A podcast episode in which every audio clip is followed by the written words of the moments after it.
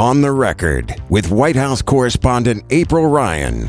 It's an honor to sit in this room. We're talking about history with the producer, the director, and the star of the movie. I tell people, don't look for Cookie in this one. Yeah, Cookie's not there. But, I believe Ann and Cookie would have been friends because they're both powerhouse women who don't take no for an answer. They believe in fighting for the people who don't have a voice, very family-oriented. So I think there's some common threads between these two women. But, yeah, she's quite different than Cookie. So also what I want to ask you, the fact-checking, because, you talked about last night when we were listening to you in the panel discussion, you were talking about for a time such as this, how things have changed. Mm-hmm. How have you, the producer, director, and even you, try to work this out so that there's no question about the historical content? For me, it was about being able to spend several years talking to Ann Atwater before she passed away, and Bill Riddick, who's still alive, and the other family members, and even Howard Clement I got to meet. So for us, it was about just making this as real as possible so that we could, the story could shine through. And you literally can fact check this movie by looking at the documentary. I mean, literally, he left no stone unturned. We didn't add anything. Nothing was Hollywoodized. It literally was, it's like watching the documentary almost in script form. The Dominique, people, when you say something that they haven't heard before, mm-hmm. It's always, that's not true. And I posted some of the pictures, video this morning, and people were sounding like, just like you were saying, what part isn't true? People don't believe that these kind of things happen, particularly, now that was 1971. Yes. Mm-hmm. That was just a few years after we received many of our rights. Yes. The Civil Rights Act, the Voting Rights Act. Mm-hmm. Mm-hmm. The thing is, people come and what really happened was that C.P. Ellis got in front of a room full of people, including his fellow Klansmen, and ripped up his Klan card. That really happened. Why? Because this woman named Ann Atwater, who was very well known as Rough House Annie, understood that she had to find another way to reach him and did that to the point that he was able to denounce the Klan. That is a fact. His ancestors are here and can tell you that happened. Ann Atwater's daughter and granddaughter are here to tell you that happened. It's real. So I'm going to ask you this, and I found this funny, but I was in shock. Everybody kind of jumped. Did Ann Atwater actually take the phone and slap the white congressman upside the back of the head? Yes, he was a councilman. But yes, so there's a small documentary you should watch if you get a chance called Unlikely Friendship. It's about 30 minutes long. There's going to be a link on our website to it, I believe. And Ann talks about it, and then she told me subsequently, personally, about these things. She did hit the guy. They were trying to get something they wanted. He got up to open the door and make him leave, and she hit him over the head with the phone. But she didn't get charged for anything? No. They knew her. She really would go up and turn the chairs around of the councilmen because they all turned her. And she talks about having blocked doors, and people were so scared of her they wouldn't try to get out because they didn't want to touch her. She drew umbrellas on people. She pulled a pocket knife out one city council to go stab C.P. Ellis, and one of the councilmen had to come down and stop her. Yes, ma'am. That's crazy. So, Taraji, have you been to the museum, the African American History? I was there briefly when we for Hidden Figures. When do I have the time? But they told me whenever I come home and I want to go, they will open it up for me or whatever. But I just haven't had the time. But the little bit I did see was just blew me away. So did you see their two Klan outfits? Mm-hmm. I didn't see that. The first time. Now, see, the first time I ever come close to a Klan display or uniform was in this film. And so when you see Ann's response, that's actually Taraji's visceral. I've never seen it, and I get goosebumps just thinking about it now. It was chilling. And that's because it's a spoiler alert, but that's what really got me with you. And when I went to the museum, they have a grand wizard a costume or a grand journey, whatever they call them. The red one, and then the white one. Mm-hmm. And it was almost like two magnets trying to repel me. I couldn't stand in front of it because I had to come to terms with the hate. Mm-hmm. And I said, how could she do that? You actually put, another spoiler alert, put the hood on top of the mannequin.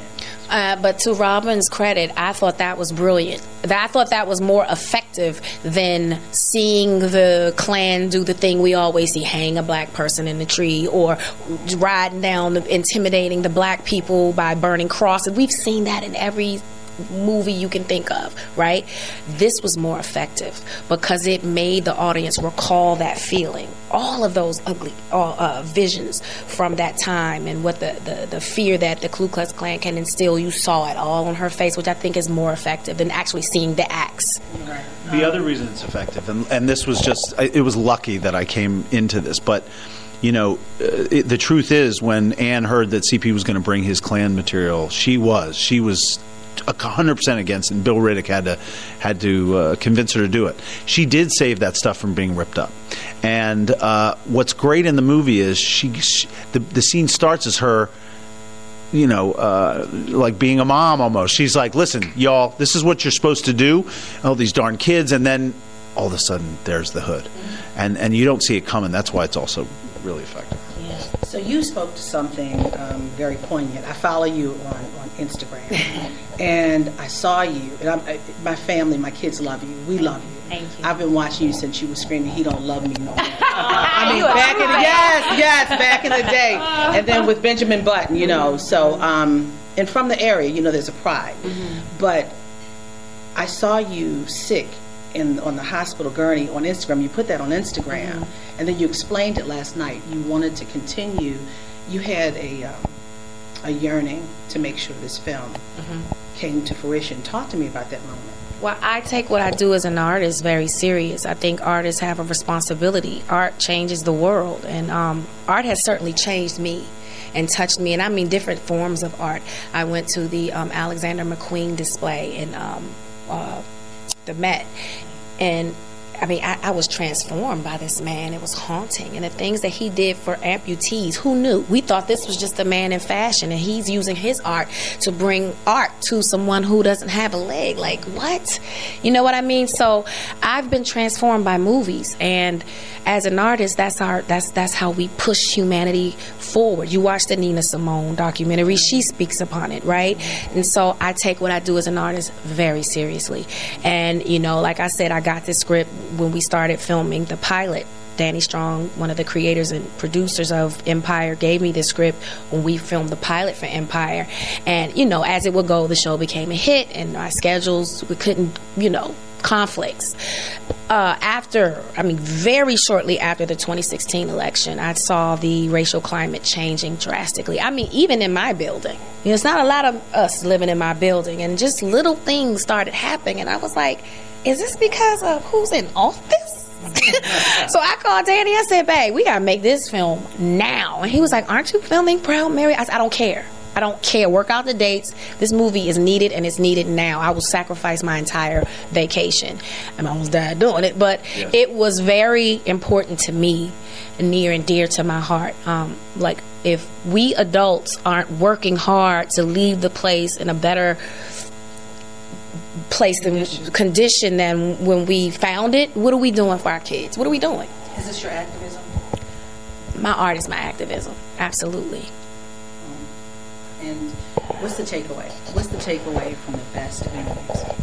The takeaway is, you know, this one woman from a poor town in the South was able to change her community, the lives of her children and grandchildren and generations.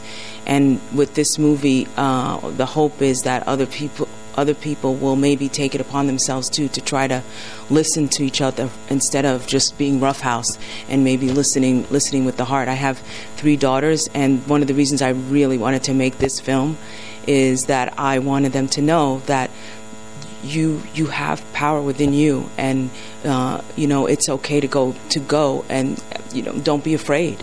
And that's what Ann does, and you know, she left a legacy behind, so there is hope. Thanks, Dominique. Robin, what's the takeaway? I'm going to borrow from Taraji, and she's been talking about generational racism and hate. And if you meet CP's children, and his grandchildren especially, and they were all there at Durham on Durham Tuesday night. They were lovely people. She stopped a generational cycle of hate that CP learned from his father, who learned from his father, and she stopped it.